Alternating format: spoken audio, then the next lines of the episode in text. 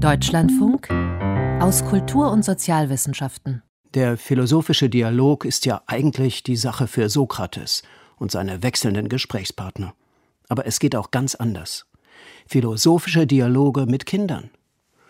Gerade jetzt, unter Pandemiebedingungen, verbringen Eltern und Kinder eben mehr Zeit miteinander. Das kann Stress verursachen, aber es kann auch für beide Seiten neue Blickwinkel eröffnen. So regt es auch der Philosoph Wolfram Eilenberger in seinem neuen Buch Bin das Ich an. Er hat Dialoge mit seiner Tochter festgehalten, in denen Alltag und Philosophie verknüpft sind. Darüber, wie das funktionieren kann, habe ich mit dem Autor gesprochen. Diese Gespräche entspinnen sich anhand von Fragen, die Kinder ganz natürlich stellen, auf die Erwachsene aber selbst bei bestem Willen keine Antwort finden können. Zum Beispiel die Frage, wo ist Opa jetzt, wenn der mhm. Großvater verstorben ist? Aber auch so einfache Fragen wie, warum hast du so viele Bücher? Also warum gibt es nicht nur ein Buch? Gibt es vielleicht mehr als eine Wahrheit?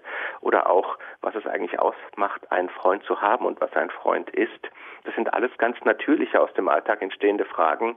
Und wenn man ihnen nachgeht, dann wird man als Erwachsener schnell vor die Perplexität geführt, darauf auch keine rechte Antwort zu wissen.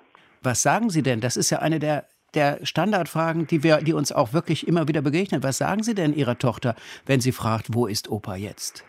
Na, man kann mit ihr zumindest ernsthaft darüber sprechen, welche Antworten auf diese unlösbare Frage erwogen wurden, was an diesen Antworten vielleicht plausibel und was an ihnen schwierig ist und ihr auch so klar machen, dass es eine grundmenschliche Situation ist, dass wir uns Fragen stellen müssen, metaphysische Fragen, würde der Philosoph sagen, mhm. auf die es eben keine Antworten gibt. Und das Erstaunliche und der Ausgangspunkt des Buches ist eigentlich, dass man nicht als Erwachsener diese Fragen ganz natürlich stellt, sondern als Kind. Dass also das kindliche Fragen für die Kinder selbst, aber auch für die Menschen, die sie erziehen, Wege ins Philosophieren sind. Ich frage mich, komme nochmal auf die Frage zurück, das Beispiel, was wir eben hatten. Ich frage mich dann immer, soll man auf die Frage, wo Opa jetzt ist, eine ehrliche Antwort geben, wovon man überzeugt ist? Soll man Kinder schonen, wenn die Realität zu bitter ist? Wie sehen Sie das? Na, es gibt in diesem Buch zum Beispiel auch die Situation, in dem das Kind fragt, bleibst du die ganze Nacht bei mir, weil es nicht einschlafen kann. Mhm. Und dann ist man ja in einer schwierigen Situation, weil man weiß, man wird nicht die ganze Nacht bei diesem Kind liegen, aber es würde leichter einschlafen, würde man es versichern, was ein schwieriges ethisches Problem darstellt. Darf ich mein Kind anlügen, damit es ihm besser geht? Mhm. Und genau das stellt sich, glaube ich, für jede dieser schwierigen Fragen. Und äh, ich denke, sich selbst als Elternteil ernst zu nehmen, aber auch die Ängste, die Sorgen und die Einsichten, die in diesen Fragen für die Kinder schlummern, ernst zu nehmen, heißt auch ihnen zu sagen, du, wir leben in einer Welt, in der es auf diese Fragen keine guten Antworten gibt, in denen wir uns gelenkig, geschmeidig und auch plastisch machen müssen für unser Unwissen.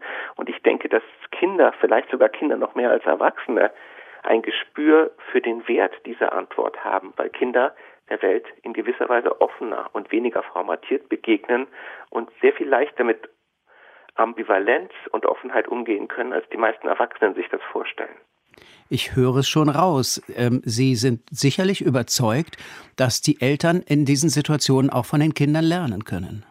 Ja, sie können lernen zunächst einmal in dem Sinne, dass sie sich selbst bewusst werden, dass es da Abgründe, man könnte auch sagen Tiefen und schöne Fragen in unserem Leben gibt, äh, die unbewältigt bleiben. Und natürlich ist es auch so, dass diese Eltern früher einmal selbst Kinder waren, diese Fragen selbst gestellt haben und in gewisser Weise sich fragen müssen, was ist eigentlich aus diesen Fragen in mir geworden? Habe ich denn eine Antwort auf sie gefunden? Habe ich sie vielleicht nur verdrängt? Habe ich sie mit falschen Antworten zugeschüttet? Dieses Buch als Buch ist ja die Idee, dass Kinder und Erwachsene in einem Gespräch zueinander in die Tiefe ihres Daseins finden können und dass das immer ein dialogischer Prozess ist, den die Kinder anregen und den die Erwachsenen weitergehen können. Skizzieren Sie doch bitte mal eine Situation, in der so ein Gespräch möglich ist, also auch was Ihre persönliche Erfahrung war. Denn oft ist das Familienleben und während der Pandemie ist das ja noch viel schlimmer, doch durch sehr viel Zeitdruck und äußere Zwänge bestimmt. Ja, das ist richtig, aber wenn jetzt zum Beispiel Kinder fragen, was Kinder fragen, ob Steine sprechen können oder ob Steine eine Seele haben, mhm. das kennt ja jeder fast von einem, von einem Spaziergang mit einem Kind, dann kann man natürlich sofort darüber reden, warum das wahrscheinlich nicht der Fall ist und welchen Gegenständen oder Lebewesen wir in unserem Leben eine Seele zusprechen. hängt das zumindest vielleicht damit zusammen, dass sie sprechen können oder dass sie Augen haben oder müsste man keine Augen haben äh, und könnte trotzdem eine Seele haben. Und da sieht man, wenn man das so variiert und als Beispiele anführt, dass Kinder sehr, sehr weit kommen im Philosophieren und sich ungeheuer interessiert zeigen an der Offenheit dieser Fragen und gleichzeitig ein ganz tiefes Gespür haben. Sie würden dann sofort sagen, ja, die Augen sind wichtig und das Sprechen mhm. ist auch wichtig. Mhm. Und dann ist man, glaube ich, schon sehr weit darin zu verstehen, wie man mit dieser Frage umgehen kann.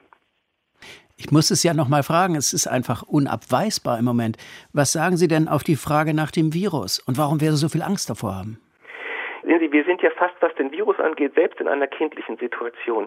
Den kann man irgendwie nicht sehen, nicht greifen. Er ist ein Faktum und doch müssen wir daran glauben. Er verunsichert uns. Wir fragen uns zum Beispiel, wer daran schuld ist. Das ist ja auch, was Kinder fragen. Warum ist jetzt Noah krank, wenn wir uns überlegen, dass Noah vielleicht Leukämie hat? Darauf gibt es ja keine letzt gute Antwort. Und doch müssen wir mit der Frage nach Schuld, Verantwortung und Ursache umgehen.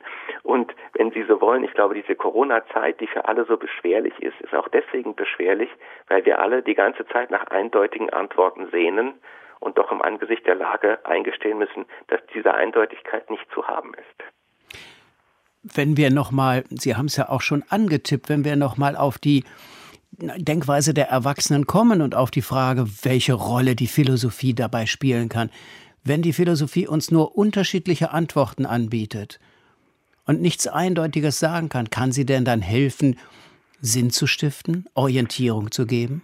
Aber natürlich kann sie das tun. Und ich denke, es ist von Anfang an, und Kinder begreifen das sehr gut, nicht die Aufgabe des Philosophen, Antworten zu geben, sondern Fragen zu stellen und der Tiefe dieser Fragen nachzugehen.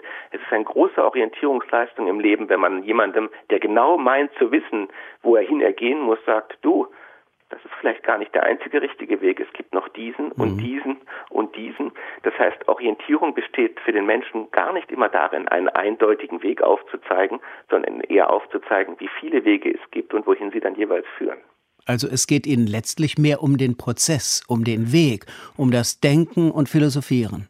Sicher, das ist, äh, glaube ich, ein, eine Grundtugend des Philosophierens, dass es einen Weg zeigt und diesen Weg teilweise auch geht. Der Philosoph Ludwig Wittgenstein, der in diesem Buch auch eine wichtige Rolle spielt, weil er besonders mhm. hellhörig für die Kraft kindlichen Fragens war.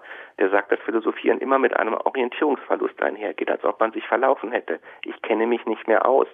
Und die Philosophie zeigt nicht den einzig richtigen Weg aus dem Schlamassel, sondern zeigt eher, wie verworren die Stadt ist, in der man sich verlaufen hat und wie viele Wege es darin wohl noch geben mag. Ja, sehr schönes Bild. Können Sie denn, Herr Eilenberger, zum Abschluss noch eine Frage nennen, die Ihre Tochter gestellt hat und die Sie verblüfft und ähm, erfreut hat? Ja, es gab sicher die Frage ähm, nach dem imaginären Freund, mit dem das Buch auch einsetzt und die Frage, hast du auch so einen Freund? Und wie man auch damit umgeht, dass Kinder viele Kinder, erstaunlich viele Kinder, ja eine zweite Person in sich tragen. Mhm. Und dann denkt man, ist das Kind eigentlich normal? Gibt es da eine zweite Stimme? Muss ich mir Sorgen machen? Was bedeutet das eigentlich? Und ich würde mir denken, dass das für mich der Anfang war, weil ich glaube, dass die Philosophie, wenn Sie so wollen, auch ein imaginärer Freund ist. Das ist eine Stimme in unserem Kopf, die ganz besondere Fragen stellt. Und unser Leben wird besser, wenn wir auf die Fragen dieses Freundes hören. Und ich glaube, ein guter Erwachsener, ein guter Erzieher ist für ein Kind so ein Freund. Bin das ich? Kleine Menschen, große Fragen von Wolfram Eilenberger ist bei Klett-Cotta erschienen und kostet 12 Euro.